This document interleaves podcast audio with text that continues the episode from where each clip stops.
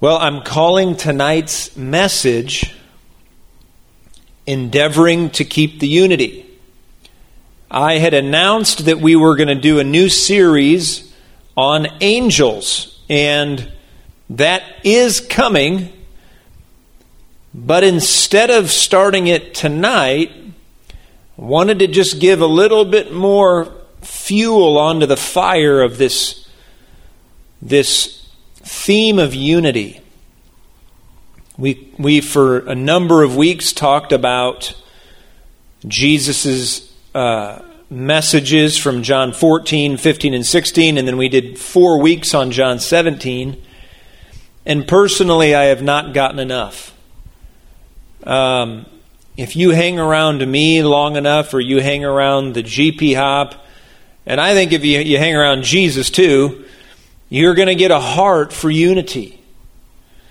And, you know, there's so many doctrines, so many things to talk about, so many biblical realities. And sometimes unity kind of gets pushed to the side like that. That would be nice, Derek. That would be nice, Lord. But we got churches to run, and we've got doctrines to uphold, and we've got revivals to do and and having been a Christian for 20 years and been in leadership and working in ministry for most of that time, I I have experienced um, what I would consider most people. I haven't met most people. you know what I mean. The general sentiment uh, around the the doctrine of unity or the reality of unity or the working out of unity is it's somewhat ideological. it's, it's kind of brushed aside as nice to think about, but let's be real. My personal conviction, it, it is very high on Jesus' list, like, like top five to ten if we were to say, Jesus, what's your top 100? It's my conviction that this would be very near to the top of the top of doctrines on Jesus' theological list. You know, way down and into the hundreds would be like the doctrine of the holy kiss, which that's in the Bible, or the doctrine of church carpet color you know, some people split churches over this stuff, but way up in high, you know, two, three, four, five, six, seven, it's my conviction. Unity is there, up very high. It's not number one or two, which is love God and people.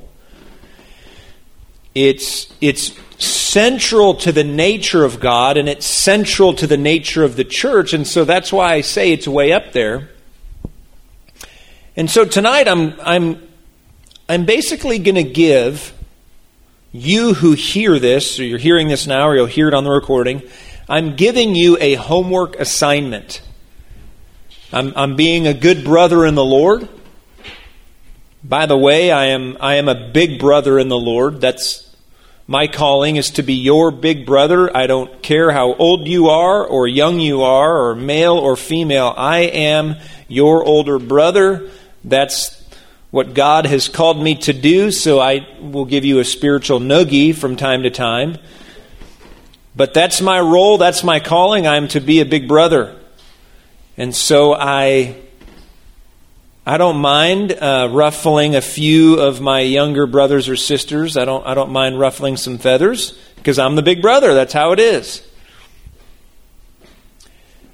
But we need, as I have titled here on the notes, which I will post, I will post after the message. We need to endeavor to keep the unity that the Holy Spirit is promoting in our city. That's the apostolic endeavor that Paul talks about to the church of Ephesus and the church of Corinth. I mean, Jesus prayed it, the apostles talked about it, but there is a reality of oneness and harmony and unity I use those synonymously, that we need to go after and that we need to seek to maintain and build on. And as I've said, tonight I'm simply giving you a homework assignment. What I want you to do is to write these down, or after the message, go print off the notes. I've got two lengthy scripture passages. I'm not going to read the whole thing. Ephesians 4 1 through 16, and 1 Corinthians 12 12 to 31. Ephesians 4 1 through 16, 1 Corinthians 12 12 to 31. These are, in my research and my study, these are like the two big chunks of Scripture that, that contain the meatiest doctrinal statements and truths related to the body of Christ, or another way to say is understanding the body of Christ, what it is in its essential mysterious nature, understanding the body of Christ, and understanding how God intends to keep that in a spirit of unity. If you read Ephesians 4 1 through 16, 1 Corinthians 12, 12 to 31, you'll grasp, oh, that's, that's, we're a body. Oh. And we are all important. Oh. So there's like a lot of significant truths that I want you to just read over it, read over it, study it, pray it, and just things will begin to pop out.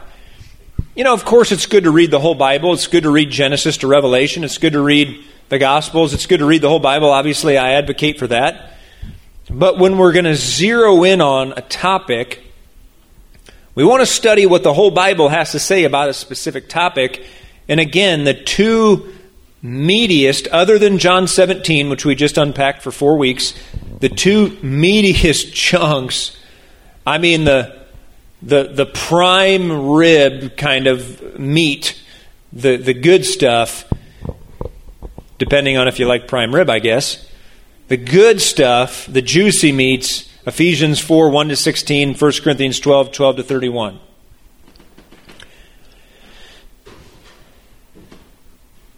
Paul says in Ephesians 4 Paul says, I'm the, I'm the Lord's prisoner. And he says, I beseech you to walk worthy of the calling that you are called by, to be lowly and gentle, long suffering, bearing with one another in love. Paul's saying, I want you guys to, to walk worthy of the assignment I gave you, because God has given you an assignment Paul's saying, here's how you do it you walk it out with humility and love, patience. And then he says in verse 3 that you have to endeavor to keep the unity of the Spirit, or that the Holy Spirit's trying to maintain. And then he starts to unpack some theology. Again, I'm not going to read the whole thing. He says, church in Ephesus, there's, there's really one body.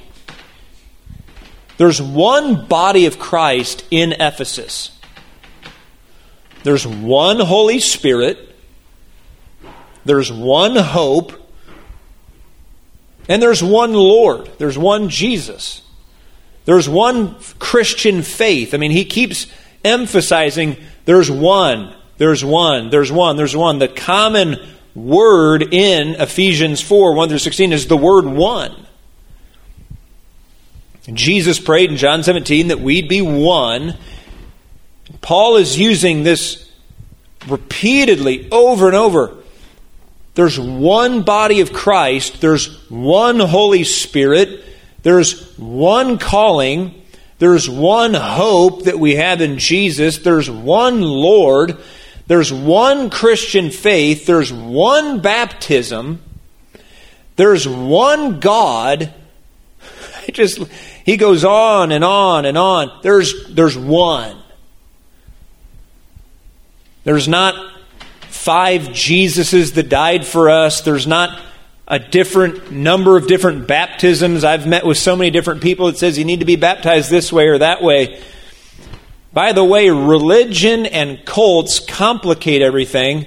There's a simplicity to genuine Orthodox Christianity. There's a simplicity. There's a basicness to the, the, the true message of the Bible.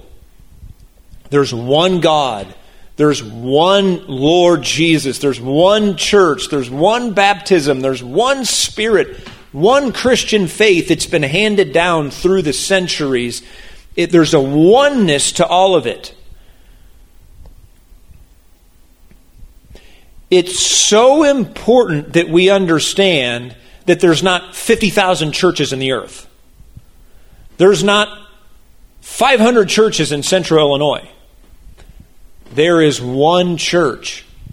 There's one Christian church in central Illinois.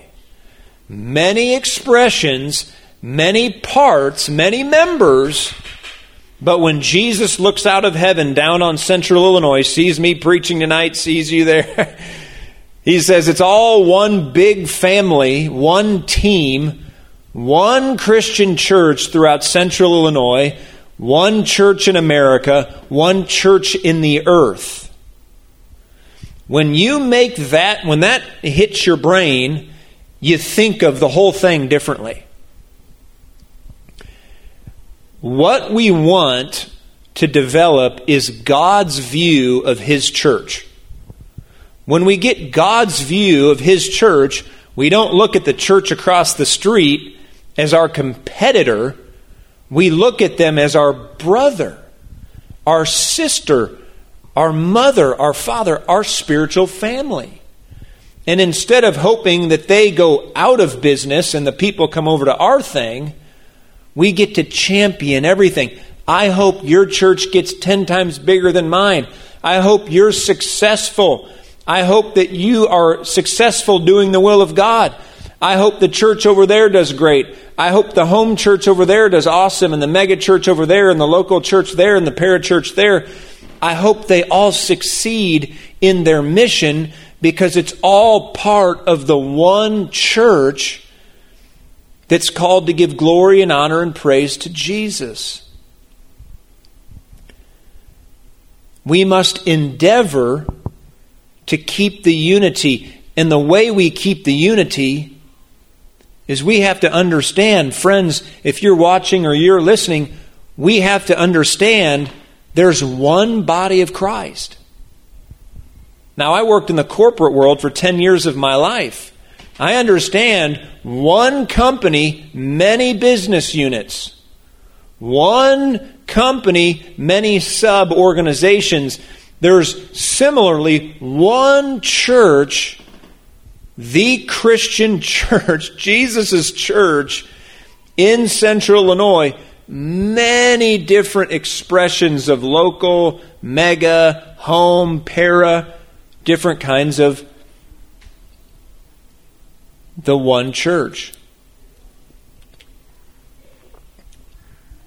Once we grasp this, we begin to see the beauty.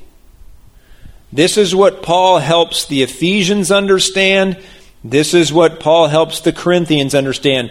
Because here's the thing our default is division, our default is tribalism, our default is I'm right, you're wrong.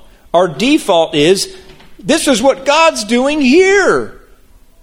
People over there in that ministry, come over here. God's moving. No, no, no. God's moving here and there and there and there. They're saying four different things and it's one God honoring all of it. It's so important to keep this in mind. All of the letters in the Bible were written not to one local church or one local ministry, the letters were written to the whole church in the entire city. The entire church of Ephesus, the entire church of Philippi, the entire church of Thessalonica, the entire church of Laodicea. Revelation 2 and 3 is seven letters to seven citywide or regional churches. And so, logically, if the Holy Spirit wrote every single letter in the Bible to regional churches, we conclude and deduce that that's how he looks at the church. There are citywide churches. And he says, Assembly of God Church, Baptist Church, Presbyterian Church, all of the different churches in central Illinois, Pentecostal, not Pentecostal, Reformed, not Reformed, Calvinist leanings, Arminian leanings, the whole thing. I mean, denominational, non denominational, big, little, the whole thing is one body of Christ. The whole thing is Jesus' church. This is critical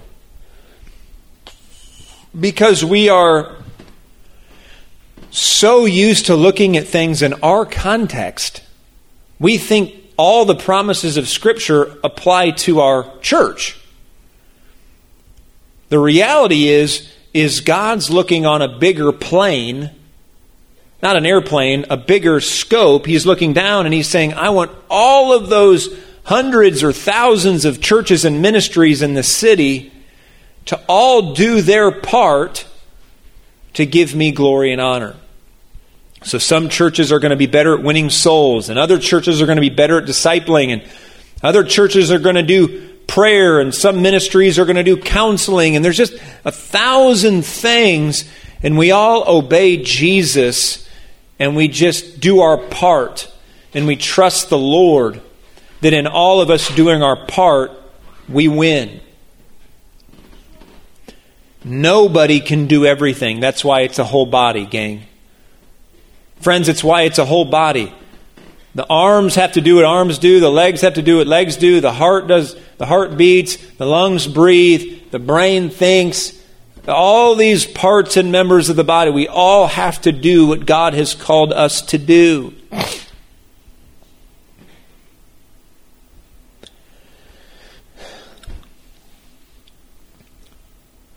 Further down in Ephesians chapter 4, Paul says that God raises up leaders.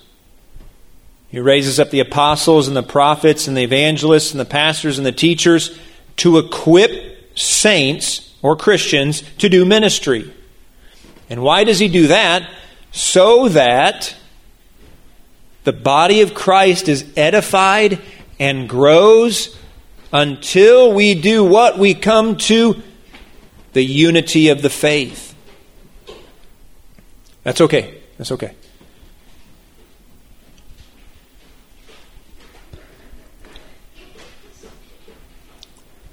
Ephesians 4 1 through 16 is a very interesting passage. Paul starts off by saying, People endeavor to keep unity.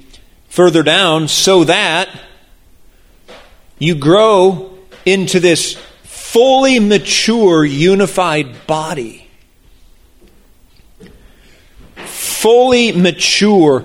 It's this idea that we are this body and that when we stay unified and we do our part, we grow into this fully mature man that gives the maximum honor and glory to Jesus.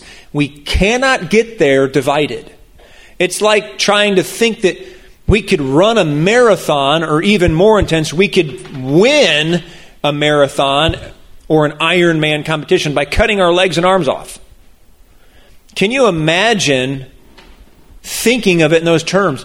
I am, I am going to win a marathon by cutting my legs off. But that's what so many Christians are doing. They're trying to be mature in God, but dividing off the whole body of Christ And so they're not growing.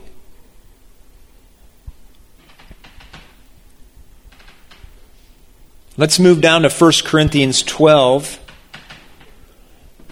Paul, it's like you put them together, these two chunks, they're, they're, they're really critical. The body is one, the body of Christ is one, has many members. All the members of the body being many, are one, so also is Christ. One Spirit, we're baptized into one body. Doesn't matter if you are a formerly Jewish and now you're a born again Jew, or you are a Gentile and now you're a born again Gentile because that's how the world was split biblically between Jew and Gentile. Whether you're a slave or not a slave, there's one Spirit.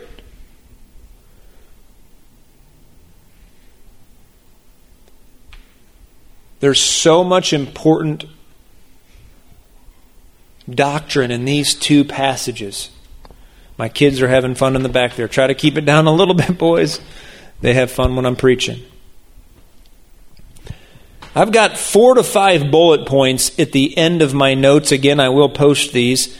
But again, take these passages of Scripture to prayer. That's your homework assignment tonight from your older brother, Derek. Understand there's one church in our city and your city. Whatever city you're in tonight, you may be hearing this. It might be years from now you're hearing the recording. The city you're in one big church and you're a part you're a member or you're a part of that body. Whether it's a parachurch, whether it's a home church, whether it's a local church, a mega church, whatever it is. Can't emphasize enough, we're not competing against each other, friends. Every Christian, every ministry that loves Jesus is a necessary part, working with all the other parts to bring glory to the name of Jesus. Just like all the organs in our body work together, our, our head, shoulder, knees, and toes, all of it working together so that we can function properly. I love in the, uh, the passage in 1 Corinthians 12 Paul says specifically, he highlights those parts of the body that seem to be weak or unneeded. Paul says those are the ones we need the most. So if you're out there tonight and you're feeling like, man, I'm so weak, I'm, I seem to be unnecessary, I, I, no one even sees me anyway, guess what Jesus says? He says, You feel weak, you feel hidden, you feel unnecessary, I need you all the more. Because just because there are hidden body parts, they're essential. I mean, I think if you can't see my heart and lungs, but man, you take those out, I'm, I'm a goner real quick. Just because you're hidden and you feel weak and unnecessary doesn't mean that's the truth. In fact, the opposite's true. There are so many critical members of the body of Christ serving in hiddenness, praying in obscurity, teaching three people in discipleship groups, and you're doing something that is absolutely crucial. Here's the reality. I mean, if you just think of it, I know you, you I don't know what you can see here, but there are very small tendons throughout our body, ligaments and tendons. But if you take out just a few tendons on my knee, my leg's as good as nothing. I mean, you can keep the leg. You take out a few of those tendons in my knee, I'm not going nowhere. And so, just because certain things are hidden doesn't mean they're unnecessary or unneeded. They're critical. Now, keep this in mind. This is another point. Looks like we got a tickle war in the back there. Yeah, you can do a couple minutes. All right, Kistner boys, try to settle her down back there. Now, also speaking of unity,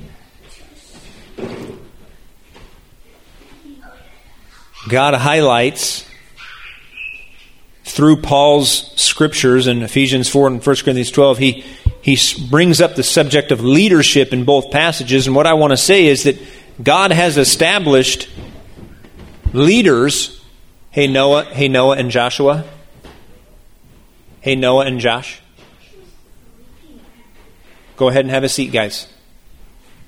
All right, I got to be a dad here, so whoever's watching, just, I got to be dad. Okay, guys. Hey, Noah and Josh, I need you guys to separate now, okay? Separate right now. Separate right now. You guys are done playing together. Get on the other side of the room right now.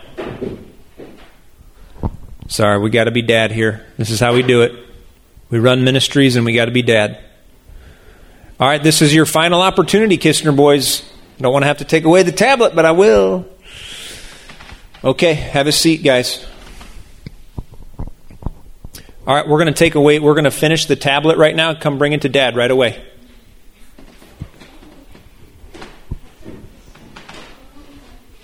All right, hey, Noah, I'm going to have you come sit up front. Caleb, I'm going to have you uh, give this to me. Nope, not right now. Okay, Joshua, go to the back right away. And then Noah, sit down. Joshua, go to the back and be in the back table. All right, it's the only way you're going to get tablet tonight. Go to the back. Tough crowd tonight. I'm preaching on unity, and so we got to be unified, right? Okay, stay there. We're going to stay here until we're done preaching. All right? All right, back to the message. Okay, no more interrupting. God has established leadership, just kind of like dad is over the family, God has given leaders over his church. And I would say that in my journey of 20 years in ministry, there is a decreasing honor and a decreasing respect for legitimate leadership. Everybody wants to be a leader. Everybody wants to have a voice. Everybody wants to say whatever they want. Here's the thing God has established real apostles, real prophets, real evangelists, real pastors, and real teachers. And they lead churches and they lead ministries and they have actual responsibilities.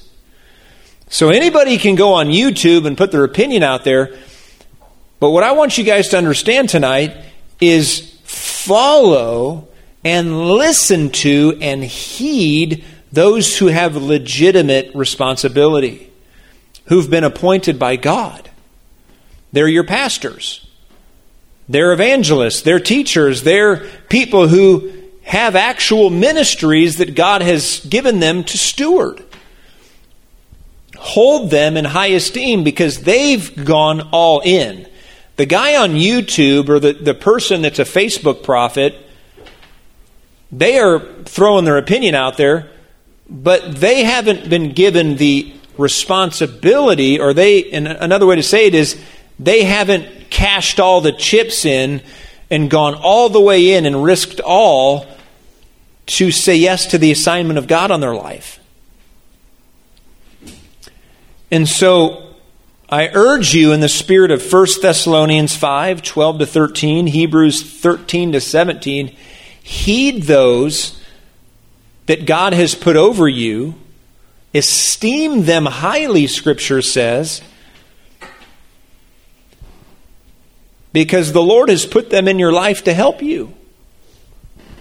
Now, I don't want to take too long on point number three here, but I've seen you know, many people, they, they just can't really acknowledge the fact that God would put a pastor over them. And so they just kind of stay independent. They go from here to there, and they're always kind of skipping around, and they never really get truth spoken into their life. They never really receive the counsel that's given them, and so they don't grow. Friends, here's the thing God has put leaders over you, legitimate leaders, your pastoral leadership, your eldership, ministries in the city that are appointed by God for counseling and various other activities. Those are to be respected, those are to be received.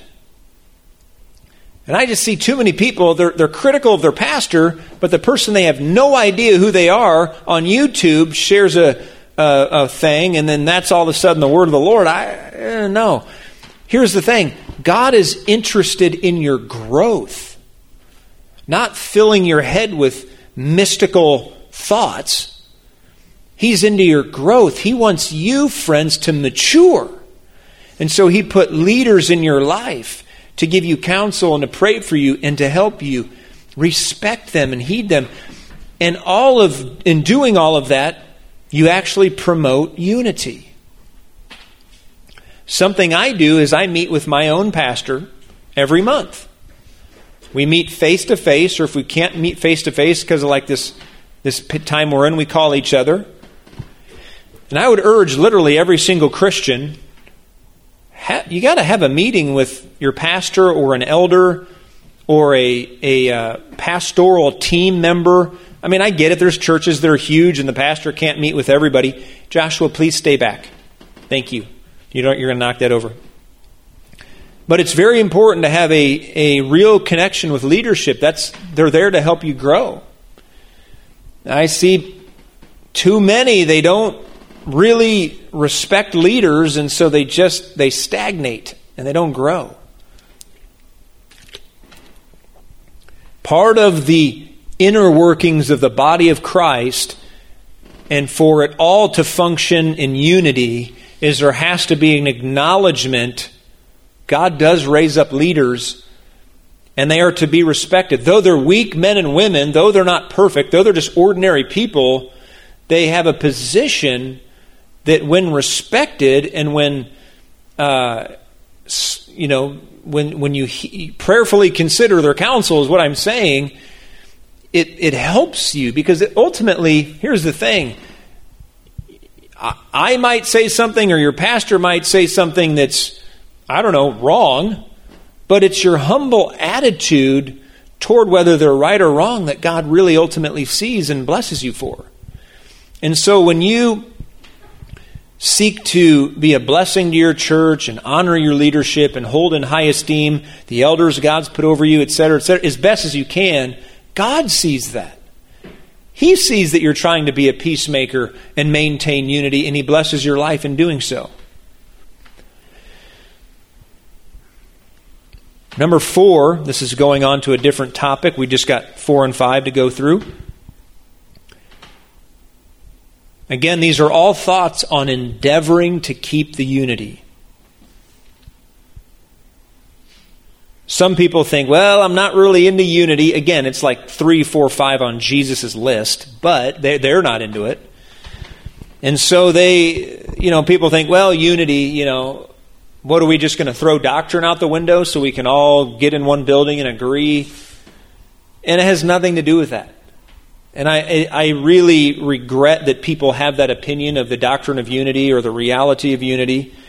The reality is we can have conviction, but here's the litmus test. If your convictions or your doctrines or your positions don't manifest in actually caring for real people, then you're a fake. That's the reality. You're, you're, you're just not loving. And so, so many, they are so into doctrine. They're so into, we have to believe X, Y, Z, but they don't love people. There's not a true mark of humility and gentleness on their life. And so they have a trail behind them of all the people they've hurt in the name of doctrine.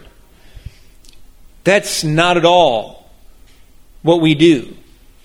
We have to have convictions but equally important is we have to care. I don't know who first said this, but it's the age old saying people don't care what you know until they know that you care. You could know as much as the Apostle Paul, and it's worth nothing if you don't love people. Paul himself said that. You could know every mystery, you could have faith that moves mountains. You could even die a martyr. But if you don't love people, if you don't truly care, the Bible says you're a nothing. And I don't know about you, but I don't want to amount to nothing. I mean, can you imagine standing before God? And you're like ready, ooh, man, I can't wait to get rewarded. And he says, You didn't love people, bro. All of that was, it didn't do anything because you didn't care. There was no compassion. All through the Gospels, what do we notice is the mark of Jesus' life? It was compassion. He had compassion on people everywhere he went. Power would go out from him, tears would come down at his face. And the people would say, Oh, he's so loving and compassionate. Oftentimes it would say Jesus, moved with compassion, would heal people. Does that describe you? Are you into having conviction but you don't care? Are you into the letter of the law but you're not loving? Then you're not going to help promote God's agenda in the earth today. You're not going to help promote unity because it's both. You have to have healthy conviction, but equally important, you have to care.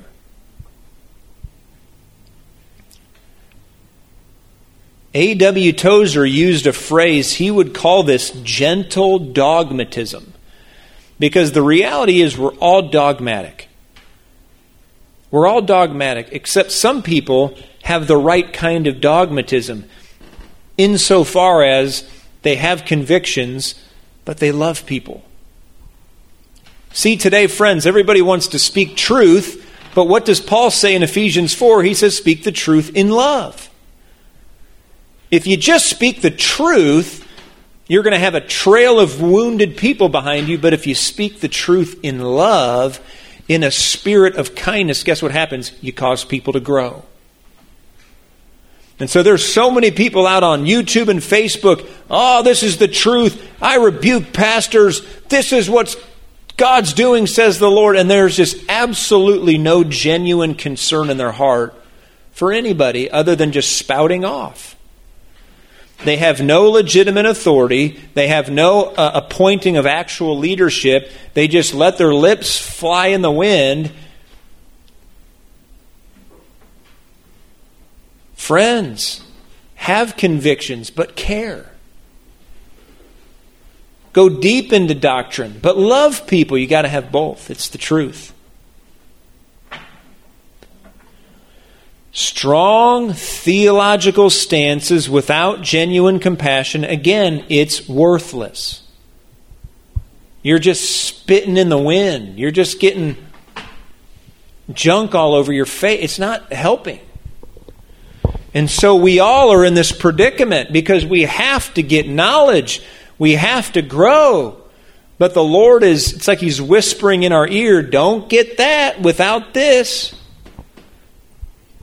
Here's the thing it's why Paul wrote 1 Corinthians 13 after he wrote 1 Corinthians 12. He says, Ooh, these are the spiritual gifts words of knowledge, power, healings, all these cool things. And then he says at the end of 1 Corinthians 12, but the greatest thing you can do is get love. And then he describes it for a full chapter. So again, we want to endeavor to keep the unity. We don't throw doctrine to the wind. We hold on to doctrine, but it's a gentle dogmatism. It's we say, yes, we need to know the word, but we care, we love, we have compassion. So, friends, tonight, let's pray for unity. Let's understand unity. Let's go deep. Let's understand we're all on the same team. We're all one family. That church across the street, again, whether Methodist, Baptist, Presbyterian, Wesleyan, all the hundreds of kinds in our city, one family. Here's the thing, guys. I'm looking at my boys. One day you guys are going to take over. You're going to be all grown up. You're going to be leading people. We just want people to love Jesus, right? The denomination is so secondary. We want people to love Jesus. Yes, that breaks down. We have to understand doctrine. It's intense. We, we got to study the Word. We got to study theology. We got to learn this man. Because the reality is, when we first believe, we're saved. But then we find out for the rest of our life what that really means and, and what it means to believe. We're going to find out for the rest of our life what it really means to believe. We believe, we're saved. But we find out what that means for a hundred more years or however long we're on the earth. I mean, guys, here's the thing. I've been saved since 1999. That's 21 years now. Went quick. And I've been studying the Bible pretty seriously that whole time. And I am I feel like I'm just getting started. I mean, there's so much in this Bible that I'm like so much meat, so good. I want to just keep studying it. So let's pray for this kind of unity. Let's study it. Because here's the thing what did Jesus pray in John 17? I'll tell you when.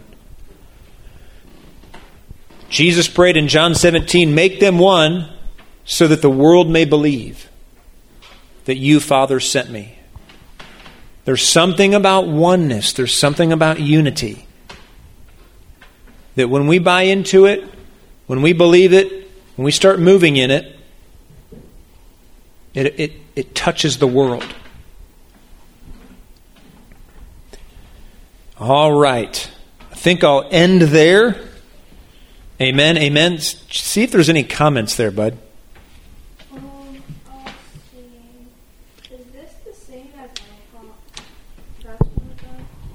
here, here, hold on here, bud.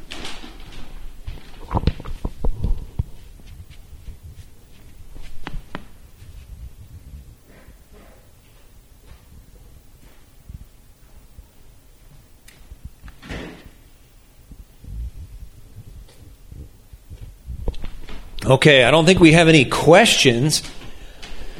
So, what we're going to do is if you do have questions, comment. I can respond after the message, but I promise I'm going to go ahead and post my notes. Here, Caleb, don't yeah, don't turn off yet. I'm going to post these notes onto our website, and then and then uh, again uh, they'll be on our website. And if you have questions, just comment. All right. Want to thank everybody for tuning in. We'll have the recording up on Monday. Father, we thank you. In the name of Jesus, we do ask that you would help us to keep the unity that the Holy Spirit is promoting, even in a time like this. You're bringing your church together by the Holy Spirit. Help us to endeavor to maintain that. I ask for a spirit of revelation to touch central Illinois and, and beyond, the Midwest and all of our nation, even into the nations of the world, that we would understand we're one body serving one Lord. There's one Christian faith handed down through the ages. There's one baptism, one Holy Spirit. Oh, we bless your people tonight. We ask that you would encourage and refresh every pastor in the region, every pastor in our nation. Father, we're asking for a spirit of wisdom, fresh revelation to come upon each one of your shepherds, whether they lead a little parachurch, a home church, a local church, a mega church. Father, touch your body tonight. And we're praying, Father that you'd help us to grow so that we would be that mature man that you've called us to be, that mature church in the name of Jesus. We pray these things in Jesus' name. Amen. Amen. I want to thank my boys again for their help tonight. Bless all of you who've tuned in and those hearing the recording. We will see you next week, possibly talking about unity one more time, but we've got a, a new series on angels coming soon. I'm undecided. Pray for me. Love you guys. See you next time. All right, say bye, guys. Guys, come up here real quick. We're going to do a closing prayer with the boys. Come here. Oh, you turned it off? Oh, bro. All right, so You said goodbye. come on, come on, come on up. You said goodbye. All right. I thought you said goodbye. So so here's the thing, guys. Come on up, Josh. Come on up.